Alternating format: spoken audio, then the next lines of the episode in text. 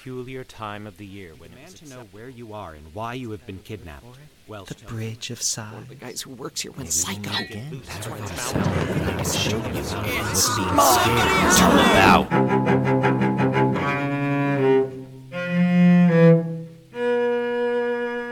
Welcome to October by May, the short stories of Edward T. May. Presented by James Allen May. October by May is in a slightly experimental stage, and I need your help in deciding which way to go in the future. The last episode featured original music by Neela Pekarik, and our next episode will feature a few guest voice actors. This episode differs in structure, featuring two stories the first, entitled Bridges, and the second, the sequel or Adventures in Mythology number one. However, instead of playing one after the other, the two are intercut. You'll hear the beginning of Bridges, then the beginning of the sequel, and then back and forth until the end. To be clear, these two stories were written as entirely separate, completely independent of each other, and in fact were even published in different books. But I saw a potential connection between them, and I want to thank the author for approving of my experimental merging. After this episode, please reach out to me over Twitter at October by May and let me know what you thought of this structure. There's one other thing I'd like to note. Telling stories that mirror current events can be tricky. It might seem that something reflective of real world happenings is an obviously effective choice. You can play off the prevailing sentiments already present in your audience. However, this can easily backfire. Just look at what happened with the film The Hunt last fall. Well, this story concerns a catastrophic pandemic. So I want to openly acknowledge that for some it may still be too soon to enjoy a fictionalized global contagion story. But for others, this reflection of our real world may enhance its impact. Our two protagonists are each trying to solve separate mysteries, two mysteries of seemingly disparate scope. As Sam Blake races across the globe seeking the source of a potentially devastating plague, a small town teacher tries to find the meaning in the seemingly random outbursts of a fourth grader. Usually, such outbursts would be punished or ignored. But that's because classroom outbursts don't typically reveal genius level and perhaps prophetic insights. Bridges. All the world is queer save thee and me, and even thou art a little queer. Robert Owen. I'd heard stories about Billy Fielding from his third grade teacher, Janet Hayes. She described Billy as eccentric. I hadn't liked the sound of it, but despite repeated urgings, Janet wouldn't elaborate on her appraisal. You'll see, would be her only response, along with a knowing wink. When Billy entered my fourth grade classroom, I quickly found out what Janet meant. Billy was average to above average in cognitive ability. He was a well behaved child, well liked by his peers and teachers, not athletically inclined, but neither was he clumsy or inept. What made Billy eccentric? About twice a week, on average, Billy would shout answers that bore no apparent relationship to the questions being asked. The children who knew Billy did not react to his responses with ridicule. They accepted Billy much as they would accept a child with a physical disability. The children new to the school, unfamiliar with Billy, would snicker at his occasional outburst for a few weeks before they too would come to accept the situation without comment. Despite a number of medical tests, both physical and psychological, no one could explain why Billy did what he did. Least of all, Billy. When asked why he blurted out answers, he would give the standard response all children seem to be equipped with I don't know. This answer would perhaps be followed or preceded by a slight shrug. How other to describe such a child as eccentric? Although Billy rarely shouted out his bizarre answers more than a few times a week, it still took me some time to adjust to his actions. After I made the adjustment, I became fascinated with the situation. I began taking notes concerning the days of the week, time of day, etc., when his outburst occurred. I thought a pattern might become apparent, and I would be able to solve the riddle that had eluded all the medical professionals and Billy's parents as well. Halfway through the school year, I could find no discernible pattern, but I continued to keep notes. Then, on a frigid day in February, I understood Billy. I had bridged the gap at last. The breakthrough came during math. The answer to a multiplication problem was the number 8,848,000. Billy immediately shouted, Hillary. It seemed at first blush, like all of Billy's answers, nonsensical. Yet, the number seemed vaguely familiar for some reason. At lunch, I thought about what I'd read or watched on television for the past few days. Other than a few old movies, I'd watched nothing on television. I was in the habit of reading the newspaper every morning and wondered if perhaps that was where I'd seen the number 8,848,000, or one like it. Then I remembered I'd also read a magazine earlier in the week, one that specialized in geography. I pulled it out of the desk and began leafing through the slick pages. Towards the end of the magazine, I found what I'd been looking for in the caption of a picture. It was the number 8,848, the height of Mount Everest in meters. Of course, in millimeters, that would be 8,848,000. Arguably, the most famous person to have climbed every one of those 8,848,000 millimeters was Sir Edmund Hillary. Was it possible that Billy's answers were not random, nonsensical outbursts after all? I grabbed my notes and started looking for more examples. On January 20th at 9:15 a.m., during an oral geography quiz, Billy gave an answer of 1115 in response to the question, "What is the capital of New York?" I thought about the incident. It had only been the previous week. I looked up Albany in an atlas and dismissed the notion the city might be 1,115 meters above sea level.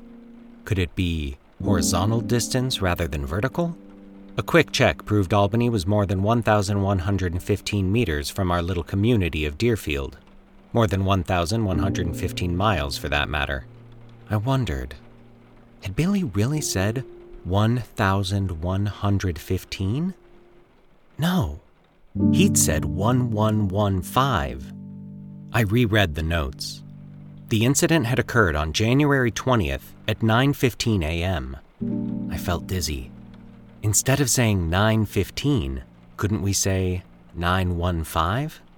That means 1115 would be 1115, which would have been the time in Albany during our geography session, as we are two hours behind the East Coast. I examined the incident prior to January 20th. It occurred on January 14th at 9:05 a.m. during geography. Billy had responded with an answer of 3977 when asked to name the nation's capital. This answer certainly could not be related to time, not even military time. What then? A measure of distance? Certainly not miles. Kilometers, maybe? I walked over to the wall map and measured out the distance between Deerfield and Washington, D.C., and found kilometers was out of the running as well. I studied the map. Not elevation, obviously. Possibilities began scrolling through my head.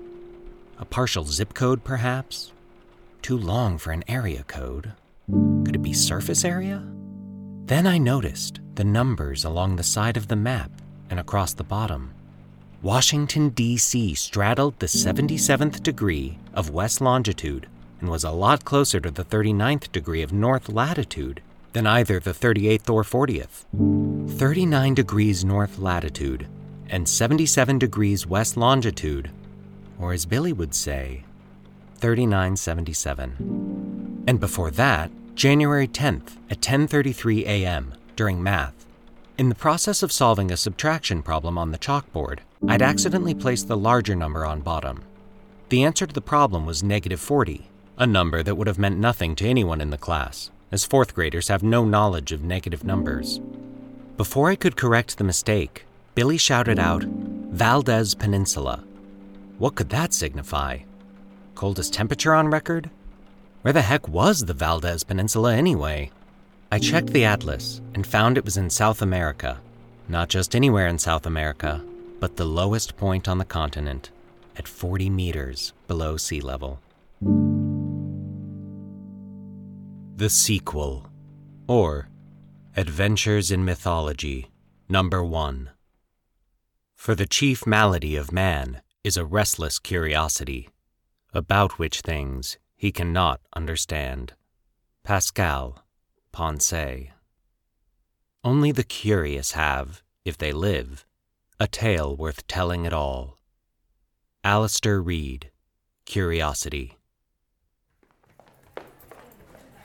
Samuel Blake, Deputy Director of the World Health Council, threaded his way through the crowd thronging the hallway as he hurried toward the Operations Center for the World Health Council. An urgent call from Max Washburn, the Chief of Operations for the European Division, initiated Sam's frantic dash.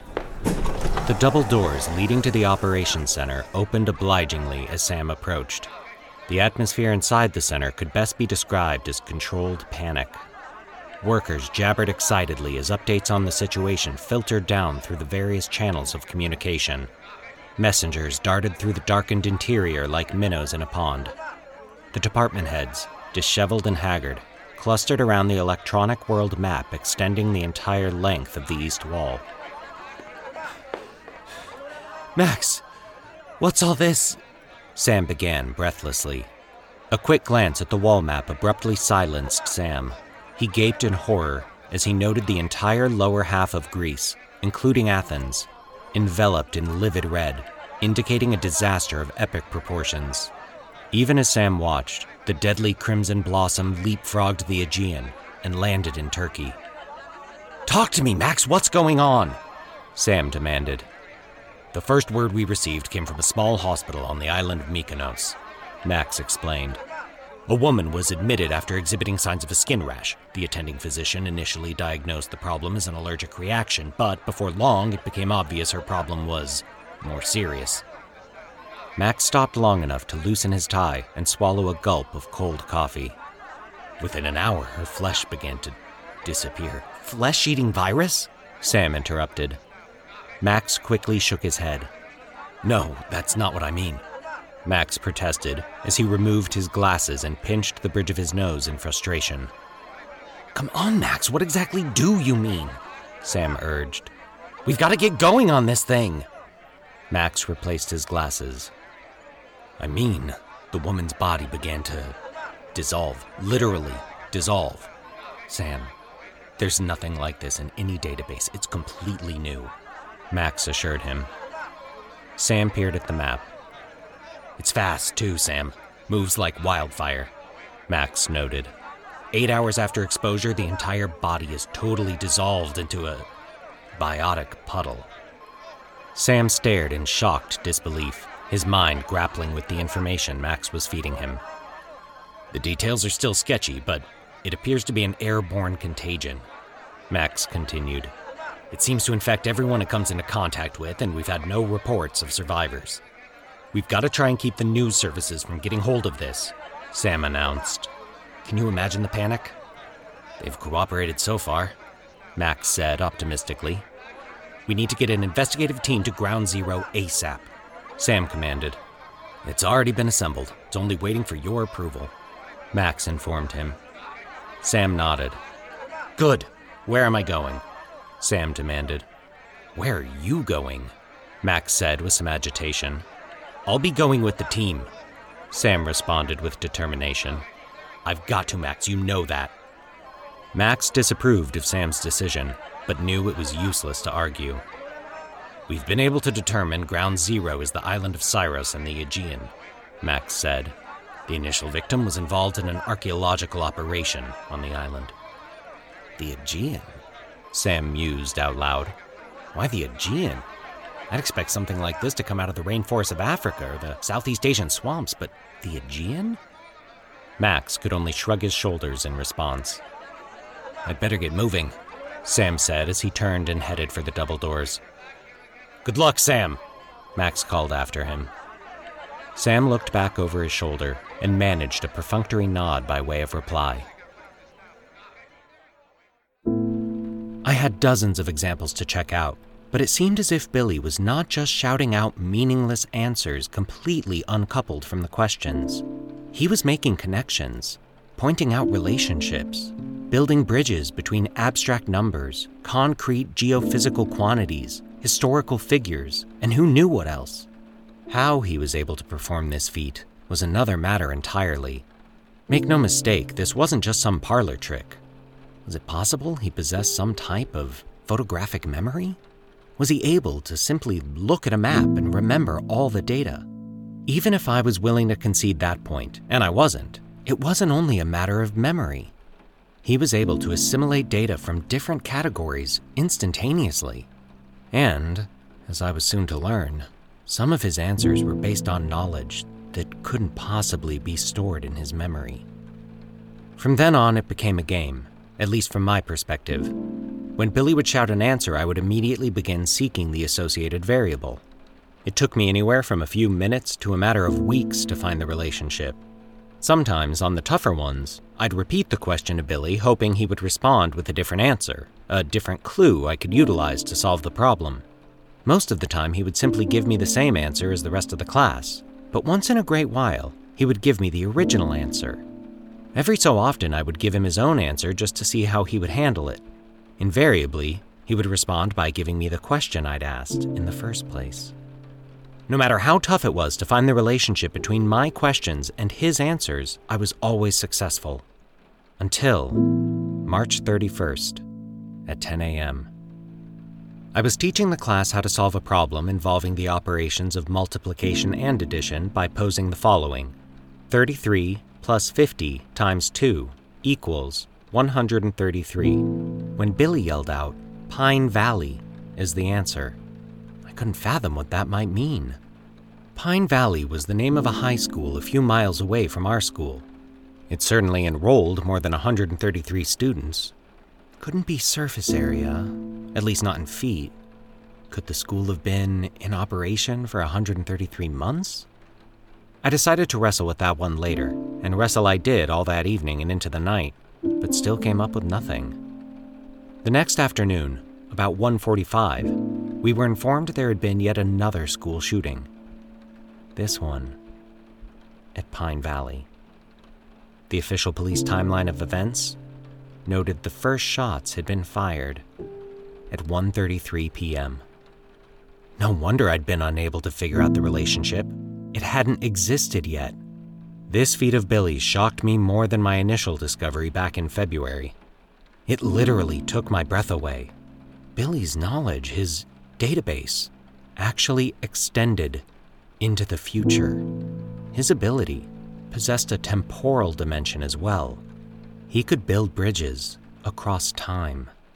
As important as this revelation was, it was equally noteworthy this particular situation involved a tragedy.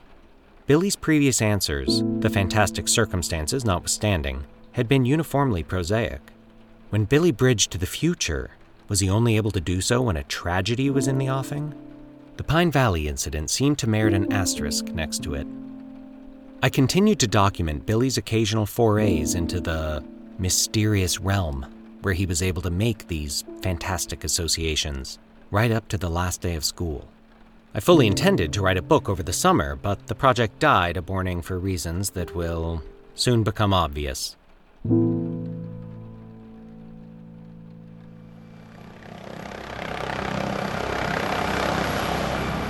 The helicopter touched down at the main camp of the archaeological dig sponsored by the Athens Museum of History. Protective tarps, placed over excavation sites, billowed in the rotor wash. The investigative team, clad in protective suits, disembarked and headed for the expedition leader's tent. As the rest of the team began their duties, Sam began an inspection of the belongings of Elaine Aridnap, the chief archaeologist. After unearthing a vast array of artifacts, the archaeologists were careful to catalog and neatly pack each item. Sam found coins, urns, figurines, and tools, crated and ready for shipment to a museum in Athens. Aridnap's work area was littered with maps and memorandums. A notebook bound in leather, nearly buried among the paperwork, caught Sam's eye. It proved to be a journal of the day to day activities of the scientists. Sam learned, with the exception of Aridnap, the entire crew left a week earlier for an extended holiday. Sam turned to the entry written earlier that day. Awoke this morning at 5, with rash on arms. It's 7 and rash is worsening. It now covers my entire body. I've decided to take the boat to Mykonos for medical attention. Sam turned to the previous day's entry. He allowed himself a glimmer of optimism as he read Find of the century. Nothing compares, with possible exception of Schliemann's discovery of Troy. Uncovered while investigating newly opened structure accessed via the Temple of Zeus. Can't wait to see expressions of teammates when they return. Since Aridnap alone among the archaeological team contracted the illness, and since the discovery mentioned in her journal was the only untoward event since the other team members' departure, Sam knew Aridnap's find must be related in some way to the epidemic. Sam tucked the journal into a satchel hanging from his waist. Hoping to find directions to the Temple of Zeus, he scanned the other documents. When a search of the desk proved fruitless, he turned his attention to a drafting table in the rear of the tent. A dozen maps, rolled and tucked neatly into cylindrical cardboard containers, were scattered about haphazardly. Sam snatched one at random and unrolled it on the drafting table. It proved to be a plat of the entire excavation site. Sam soon located the feature marked Temple of Zeus, noting it was on the far end of the site. He took the map for reference and dashed out of the tent. Sam hurried along the paths marked off by the archaeologists. Miniature clouds of dust created by his feet marked his progress. Before long, he arrived at his destination. After making one last check with his map, he tossed it aside and entered the temple. Once inside, Sam paused long enough to retrieve the flashlight hanging from his belt. After switching on the light, he began a diligent search for an opening leading to an adjacent room. He walked slowly along the walls, inspecting each section from floor to ceiling. Toward the rear of the temple, he discovered a recessed doorway. He descended a stone stairway and found himself in a subterranean chamber approximately 14 feet square and 6 feet in height. At the opposite end of the room stood a circular marble pedestal, perhaps 3 feet high. Placed atop the pedestal was an open chest, approximately the size of a shoebox. On the floor at the base of the pedestal was another open chest, an apparent twin to the one resting above. Sam played the flashlight beam over the room's interior. A tripod and video camera stood opposite the pedestal. Those items formed a complete inventory of the room. Mystified, Sam walked over to the pedestal and inspected the chests. Both chests were open and empty. The workmanship on each was exquisite. Constructed of ivory and inlaid with solid gold borders, both chests bore an identical inscription, meticulously written in Greek with tiny gems. Sam moved on to the camera. He pressed the power button and was surprised to see the green light illuminate. He next pushed the stop eject button. When he removed the tape from the camera, Sam noticed it was completely rewound. He replaced the tape and slid the selector switch from camera record to camera edit, and then pressed the play button. With his eye pressed as close to the camera's viewfinder as his bulky suit would allow, Sam began watching the last normal moments of Elaine Aridnap's life. Other than the Pine Valley incident, Billy had exhibited no more insight into future events, much to my disappointment, until the last day of school, June 5th. On that day, I showed each student a sample of their work they'd turned in at the beginning of the school year and asked them to compare it with a sample they'd completed in late May. Each child had to admit there was an enormous difference in the quality of the work product. I then talked about how much everyone in the class had learned and matured in the space of nine short months, and asked them to imagine the progress they would make in one year, or even two. At that point, I happened to look right at Billy, and it occurred to me to ask the class what they thought the world would be like in two years, although it was only Billy's response I was interested in hearing. I don't know why I hadn't thought of using that approach before. Maybe it was a matter of not seeing the forest for the trees. Anyway, Billy was due for one of his patented outbursts, and he didn't let me down. In response to the question, what will the world be like two years from now? Billy gave the following answer 82,944. I quickly wrote the number down and then, on a whim, I repeated the number back to him as if I was asking him a question. Instead of repeating my question, he responded with a math problem. I wrote that down as well, and after everyone had gone for the day, I began my search to discover what this mystery statistic might portend. Although I strongly suspected the mystery number was associated with something that would change over the next two years, it wasn't necessarily so. Therefore, I began my search by checking to see if I could find 82,944 existing in any of the present tables, almanacs, etc. A daunting task, to be sure. One thing I could count on the number applied to Earth as a whole, not one of its constituent parts. Billy had been consistent in that regard. For example, when asked to name three numbers that, when multiplied together, yielded 384, Billy had responded Tegucigalpa. With the help of a computer program and a full month of effort, I found Billy was referring to the average number of days with rain the city of Tegucigalpa can expect each July, 8 days, August, 8 days, and November, 6 days. He could have said something like Milwaukee, 8 days in October, Venice, 8 days in June, and Cape Town, 6 days in April, but he confined the pertinent data to only one city. So, knowing it pertained to the Earth as a whole, what could the mystery number be referring to? Was it a measure of rainfall? Surface area, mass, volume, weight, temperature, circumference, rotational speed, distance from some other heavenly body, magnetic field strength, gravitational pull? The list of potential variables was nothing short of staggering. A friend of mine created a computer program capable of scanning astronomical tables and searching for the value 82,944. We weren't surprised when the program couldn't come up with a match for any astrophysical or geophysical quantity. Remembering that not all of Billy's answers were precise, the coordinates for Washington, D.C., for example, we created a small margin of error on either side of 82,944, which we deemed to be acceptable, and ran the program again. Still, we could find no match. Ron Crowder, director of the World Health Council, motioned for Max Washburn to be seated. A miniature version of the world map dominating the operations center twinkled on the wall behind Ron's desk. Okay, thanks, Tom. I'll let you know as soon as I hear something. Ron said as he replaced the phone in its cradle and turned his attention to Max. What's the story on this thing, Max? I thought we had it confined to Greece and Turkey. I wish you'd let me know when things break down. Now I've got presidents and prime ministers crawling up my pants like fire ants. I'm sorry, Mr. Crowder, Max apologized. We did take drastic action closing down all air, land, and sea routes surrounding the affected area. Believe me, it was a Herculean task, requiring the cooperation of the armed forces of half a dozen countries. Yes, yes. I realize you did your best. Ron said sympathetically as he began pacing. One commercial airliner ruined our plans. Max sighed. On a route from Athens to New York with a stopover in London. I know this must sound callous, but we were hoping the flight would never make it to London. After all, this disease is fast acting.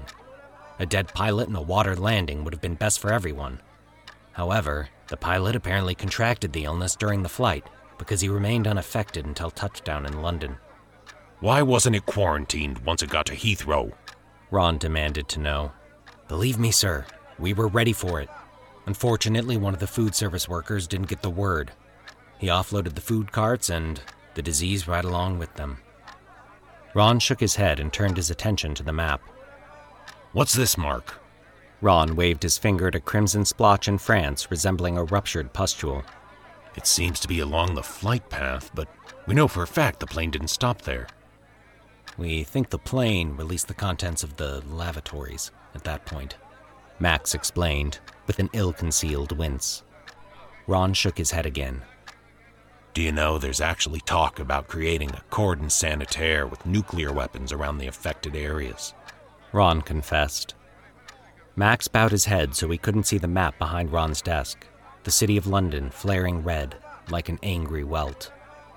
What's the word from Sam? Ron said hopefully.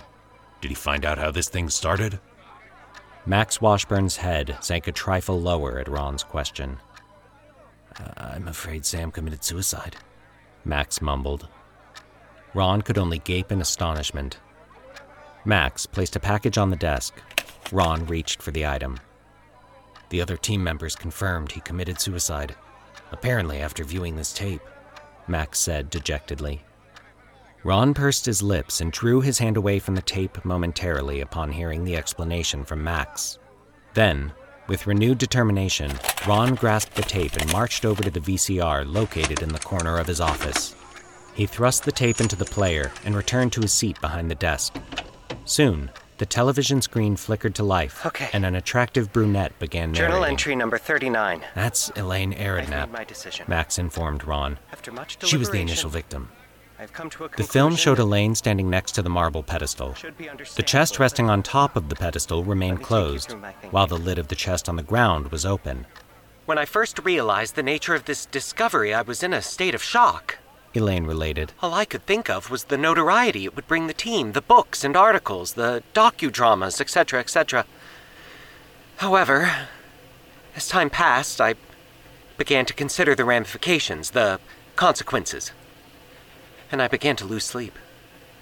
I began agonizing over the decision I made. I began asking myself if I had the right to make a decision on my own when it could, potentially, involve the population of the entire world. At first, as you can well imagine, I was anxious to open it. I reasoned the two chests were, by nature, opposites.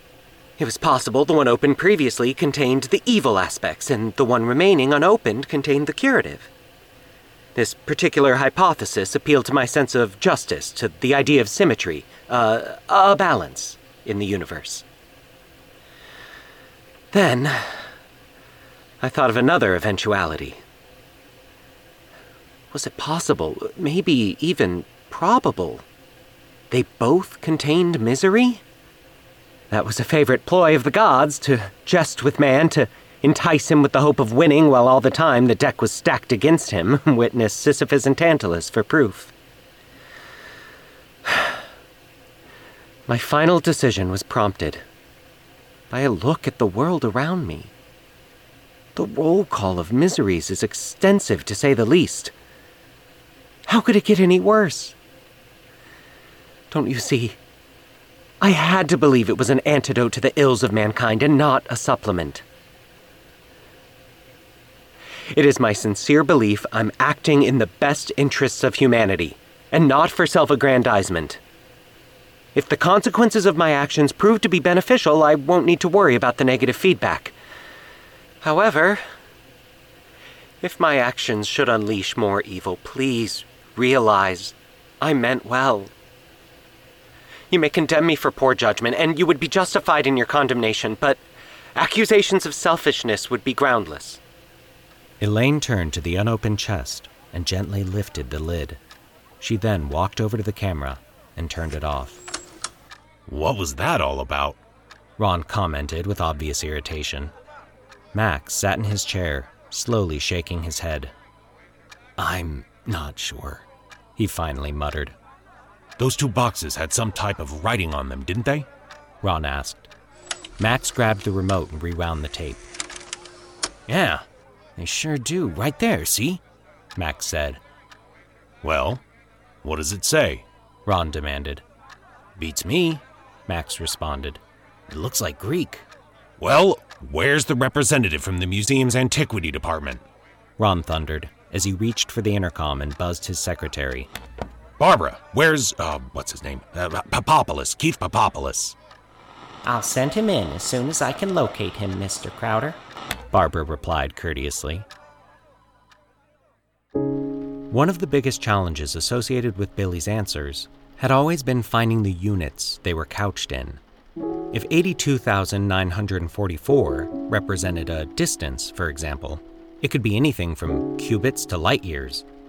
Since the astronomical tables use standard units, we tinkered with the computer program yet again, so it would convert the values given in standard units to, well, to every other unit we could think of. Of course, there weren't necessarily any units attached to the numbers Billy gave. For instance, I once asked the class to name the 16th President of the United States, and Billy answered 79. I immediately began wondering if Lincoln had been 79 inches tall or weighed 79 kilograms.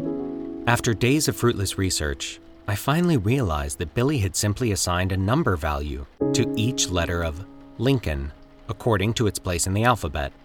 L equals 12, i equals 9, n equals 14, and so on. The sum of those numbers turned out to be 79. But I felt there was something special about 82,944. I kept remembering Pine Valley. It was the only other time Billy had given an answer that bridged to the future, and it involved a tragic incident. I doubted 82,944 would be as simplistic and banal as the Lincoln puzzle. We had to assume there were units attached to the mystery number. We ran the program again, day and night for months, and came up with a blank. I was about to give up when I noticed the math problem I'd jotted down next to Billy's mystery number. Billy had given me the problem after I'd thrown 82,944 back at him as if it were a question. The problem involved a factorial. That was an oddball, even by Billy's standards. In addition, the very fact he'd given me the problem had been an atypical response. As I've already stated, on a few occasions I would repeat Billy's answer back to him, hoping he would divulge yet more information. When I'd used this tactic, Billy had invariably responded by giving me my original question. If he'd followed his previous pattern, he should have said, What will the Earth be like two years from now? He'd given me a math problem instead. I was beginning to feel uneasy about where this particular scenario was headed. I looked at the problem again 13 factorial subtracted from 78,912 squared. It appeared to entail some fairly large numbers, and for some reason that fact increased my anxiety. I performed the calculation and, as expected, came up with 82,944. I studied the individual factors for a moment, both of them 6 billion and change. 6 billion. It had a familiar ring to it. Then I felt myself growing numb. Ron stood and began pacing the room as Max continued his examination of the film. I just remembered. Sam could read Greek, Max mused. He could read Greek, and he committed suicide after seeing this film. Ron stopped pacing and looked at Max. I don't have a good feeling about this, Max confessed. Don't be too pessimistic, Max. I know how you felt about Sam, but. Oh, there you are, Keith. Ron said as Keith Papopoulos entered the room. What can I do for you, Mr. Crowder? Keith said. Your expertise is required, Keith. Can you please translate the inscription shown on these two boxes? Ron asked as he pointed out the chests on the film. Max paused the film as Keith moved closer to the screen. Hmm. Interesting. Keith mused. May I? He said to Max as he reached for the remote. Please, Max responded. I tweaked the computer program once more. This time, I didn't bother to look for 82,944, but rather for the values of 13 factorial and 78,912 squared. And this time, I didn't bother comparing them with astronomical tables. I was sure the information I was looking for was contained in the almanac. The program only ran for a few minutes before it came up with a match for 78,912 squared. It was a projection, an estimate, for two years in the future. But Billy knew something the compilers of the almanac didn't know. Billy knew the quantity 13 factorial would be subtracted from the quantity 78,912 squared at some point over the next two years, leaving a paltry figure of 82,944. Keith fiddled with the image on the screen until it showed the lettering clearly. It appears to be the same on both boxes, Keith informed Ron and Max. Keith slowly turned, eyeing both men narrowly, his features etched with uncertainty. Is this? Keith began, his voice laced with suspicion. Are you guys putting me on? Keith finally asked in a whisper. Ron rounded on the younger man. We've got tens of thousands of people already dead, thousands more dying, while the potential of this epidemic is unlimited. Now I learn my deputy director committed suicide after viewing this very tape. No, Keith, this is certainly no joke. I'm sorry, Mr. Crowder. Keith quickly apologized. But this is so bizarre, I assumed. Well, surely you can't blame me for. What does it say? Max pleaded. Keith hesitated once again before responding. Well, roughly translated, it says property of Pandora. I wanted to reject the results, to sweep all the scribbled figures off the pad and into the trash and, and smash the computer. I wanted to forget the matter entirely. But I couldn't. I couldn't. Because I was certain, as certain as I've ever been about anything, that the number 82,944 represented the population of the Earth in two years. Once again, I'm James Allen May, and I want to thank you so much for tuning in to this episode of October by May. October by May is a bi weekly podcast with new episodes every other Tuesday, so make sure you subscribe so you don't miss a single sojourn into October. Please leave us a rating and review, as well as any comments or replies that you may have for us. Also, visit us at octoberbymay.com for more info, as well as links to the books by Edward T. May. Bridges by Edward T. May. The sequel, or Adventures in Mythology, Number 1, by Edward T. May. Recitation and audio design by James Allen May. Theme by Hassan Nazari Rabadi.